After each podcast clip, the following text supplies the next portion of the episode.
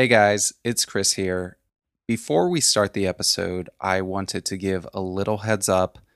This story does contain gun violence and graphic details. So if you're sensitive to that, listener discretion is advised. Enjoy the episode. I shot the first man twice. There was blood in the water. I'm sitting there with my nineteen eleven in my hand. I didn't want to be put into the situation of having to draw my pistol. From H V Studio, this is Unnerved.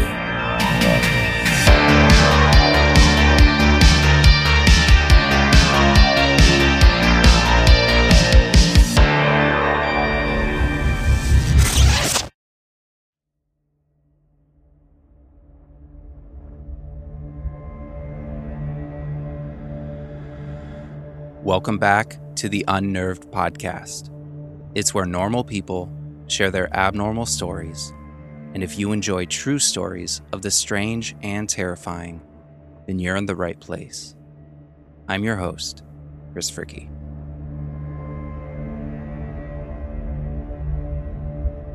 What price would you pay to protect the ones you love? To what extent would you go to ensure their safety? In Hollywood movies, it's a very popular theme to have the bad guys take advantage of the innocent and bring harm to them. But there's always a hero that arrives and saves the day by any means necessary.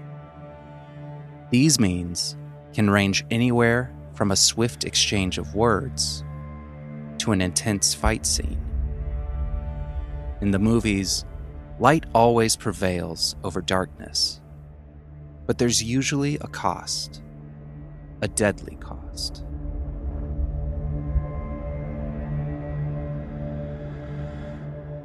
In today's story, Cam recalls an event that happened on the Buffalo National River in Arkansas. What was supposed to be a pleasant kayaking trip would completely change in minutes. The evil that Cam and his friends encountered that day would quickly turn into collateral damage. This is his story. My name is Cam. I am from Southwest Missouri, and I have a love for the outdoors and nature. I've always grown up in nature, and to be able to experience wildlife on many levels as a kid, hunting with my grandfather and my father, and those things are, you know, beneficial to learn and be like, hey, I have the skills in my brain, and nothing really could prepare me for what I went through in Arkansas.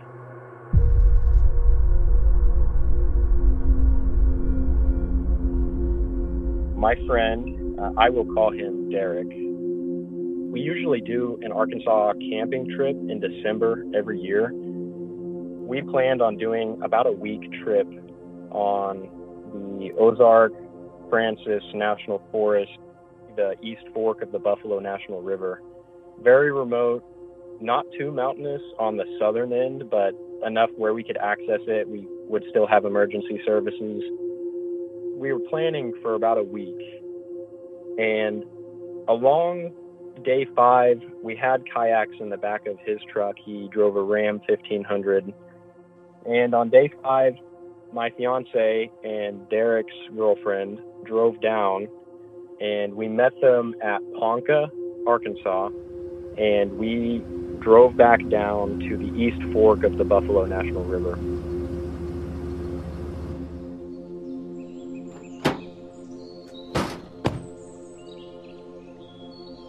It's December, there's no leaves, if any. The blue cedars on the, the ridge are beautiful. You know, the Buffalo National River is, out of the forty-eight states that I've been to, including like Alaska and Maine, that, you know, some really neat territory. Uh, there's very few places, even outside of the country that I've been, that are like northern Arkansas and southwest Missouri.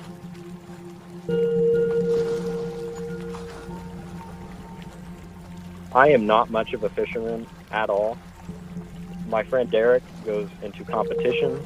He wins a bunch, and I was not too excited about how long I was going to have to fish for. I really like kayaking. I enjoy just sitting out there, enjoying creation and whatnot. I'm not catching anything, but he's having a great time. My fiance, she can catch fish more than I can. I'm kind of like in a whatever mood at this point. I'm still happy, but my mind is a little fried because I'm not catching anything. Everyone else is. And that's when we started smelling pot and weed, and you can just kind of hear the, you know, reverberating bass of speakers in the distance.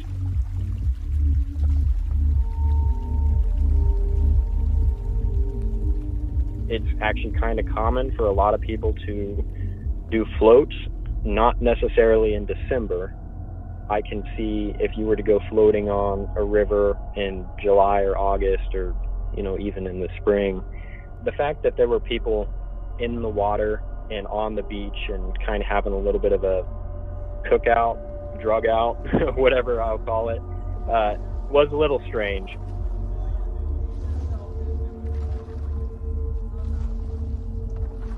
We're paddling and we're hearing these things, and we're the voices kind of come clear, and we're on the right side of the Buffalo National River. It's flowing west to east, and we round this bend, and I just see the group of, of people.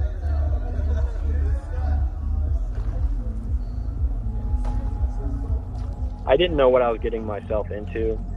Definitely did not expect this group of people, as we got closer, to, you know, acknowledge us that we were there.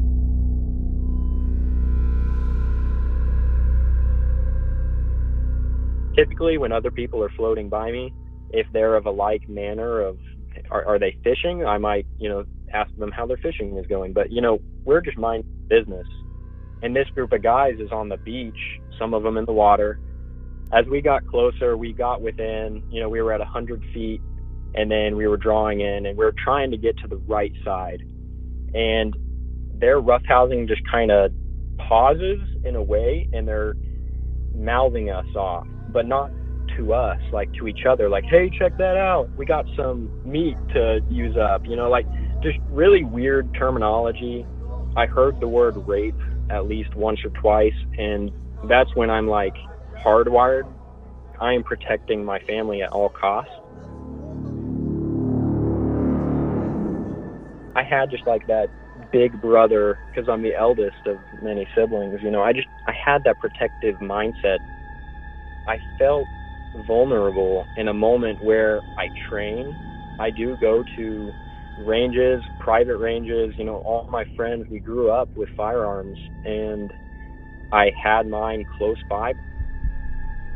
My heart's racing. Getting closer and realizing that two or three of them are wading out farther to intercept where we will be. I'm like, oh crap, you know, this might actually happen. I'm gonna have to get out of the water and tell these guys to not touch us or not do anything. I mean, who knows what these guys had, at least in the moment, like what are their intentions? You don't just approach people and stop four people kayaking. If they didn't have anything wrong that they were going to do, then why'd they come out there? The guy on the paddleboard, and then there was a guy in a donut. These two guys approached at first. Next thing I know, these two guys up at the front and a third guy wading out even more are pushing at me hard, like very fast. Do you, do you draw your, your pistol? Do you not draw your pistol? Do you get out of the kayak and stand your ground? If I did stand my ground, you know, would they have pushed me under? I didn't know what to do. You know, I have my fiance and my lifelong friend right next to me, and I'm terrified. I didn't want to be put into the situation of having to draw my pistol. I saw one of them had a rock, a river rock, and The other guy actually had a pistol, but I didn't know this. Uh, the guy that was on the donut had a pistol. He probably was concealing it in his, like, from a rear draw. It was probably pressed up against his back uh, in his swim trunks. And as they, they got within just a few feet, I knew that I was going to be taking a shot because he was too close. I feared for my life in that moment. That's when I drew my gun, and in a matter of ten seconds of drawing that pistol, I shot the first man twice in the chest.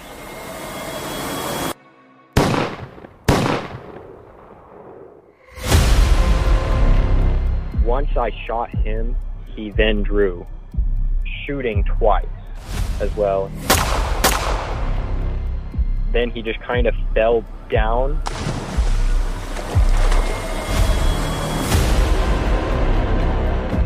He then fell face first into the water.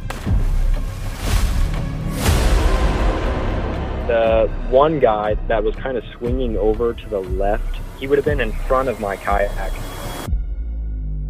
He dove towards me, and I actually ended up putting a round through his face.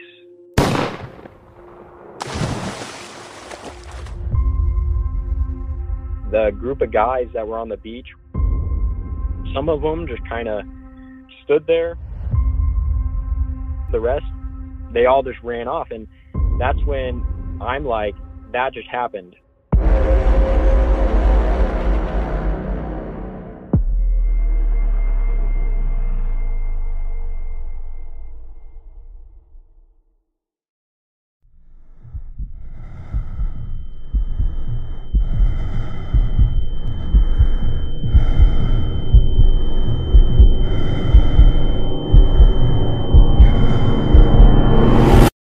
I was starting to cope and be like, calm down, evaluate the situation.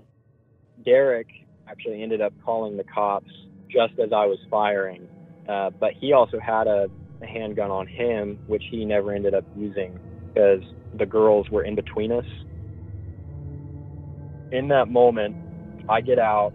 There was blood in the water. And I, I grabbed the one guy that is face first, and I kind of rotate, lift him into where he's, his face is up out of the, the water.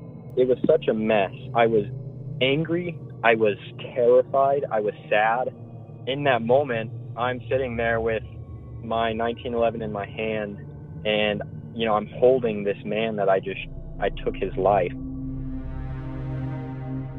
The guy that I shot in the face, I just started quivering, looking at, you know, the exit wound.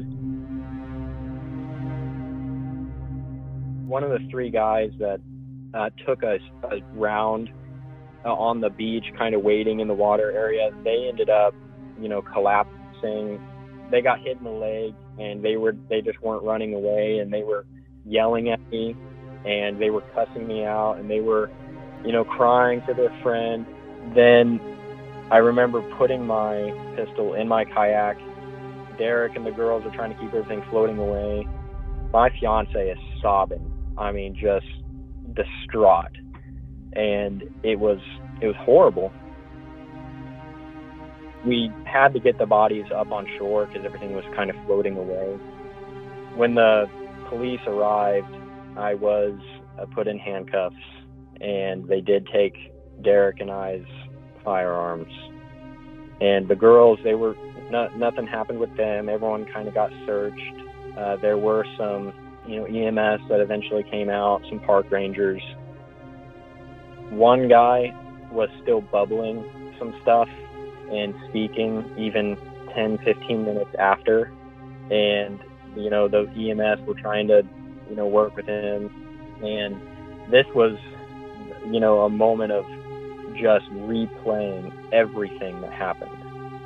You know, the sound of something hitting human flesh, people crying, and it's something that I can't erase out of my mind. I've tried.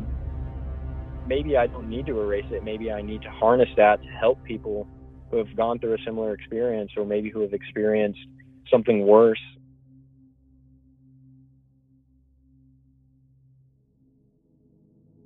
self-defense situations are very lengthy in court if, you know, people are decide to choose that action. But, you know, the police needed to evaluate what happened, and they questioned all of us. And over the next two or three weeks, everything kind of got, you know, resolved after all the paperwork and signing. And I was found not guilty.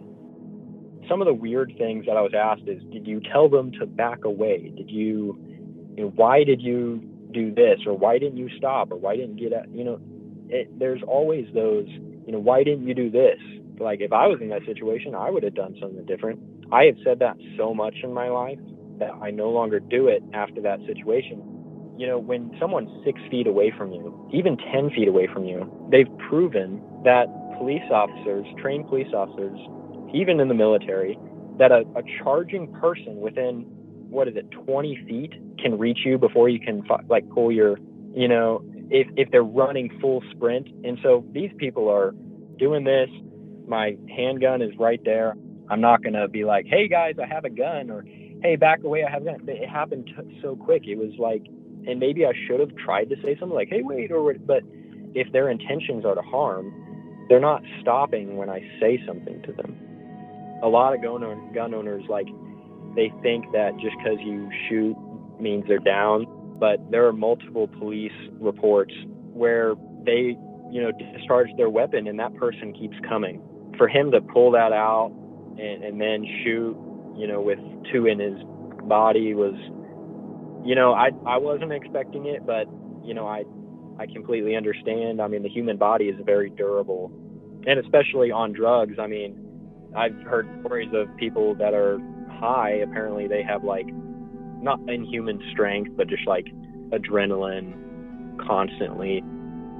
I have experienced people on drugs, people that are not themselves, that are not in a safe environment. I know how violent they can be. And so I, I did have that kind of in the moment, like, this is not a good situation. I knew what they were saying. They were talking about raping our, our women in our group. It's sad that that's where their lives were. And it, it also makes me sick to think that something could have happened to my fiance if I was hurt or killed. I mean, that just, it makes me sick to my stomach to think of that stuff. The things that we do for people we love are sometimes a shock to us, but are also the most natural, deeply driven and rooted things that we want. We want to hurt people that are going to hurt our loved ones, but not because we want to hurt people.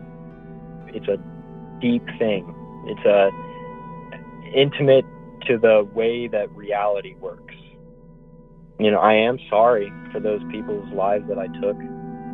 And I don't know, a lot of people may feel like it's wrong, but it's, if you're going to hurt the ones I love, then, you know, they will then in turn be, you know, hurt. And I, no one wishes that. We wish it wasn't such an evil world, but it is.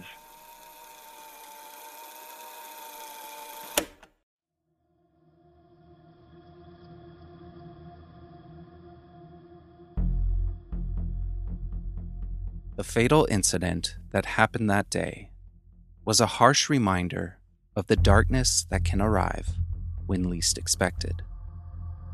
The choice that Cam was forced to make is something none of us will hopefully ever need to face. It's impossible to know how we might react in a similar situation. Cam was prepared if such an event ever arose. It's not the ending he would have preferred, but it could have been much worse. Wherever you are, a threat could always be present. And if a threat were to present itself to you or your loved ones, are you prepared? Do you have a plan in place to protect them? Having a simple plan is better than no plan at all.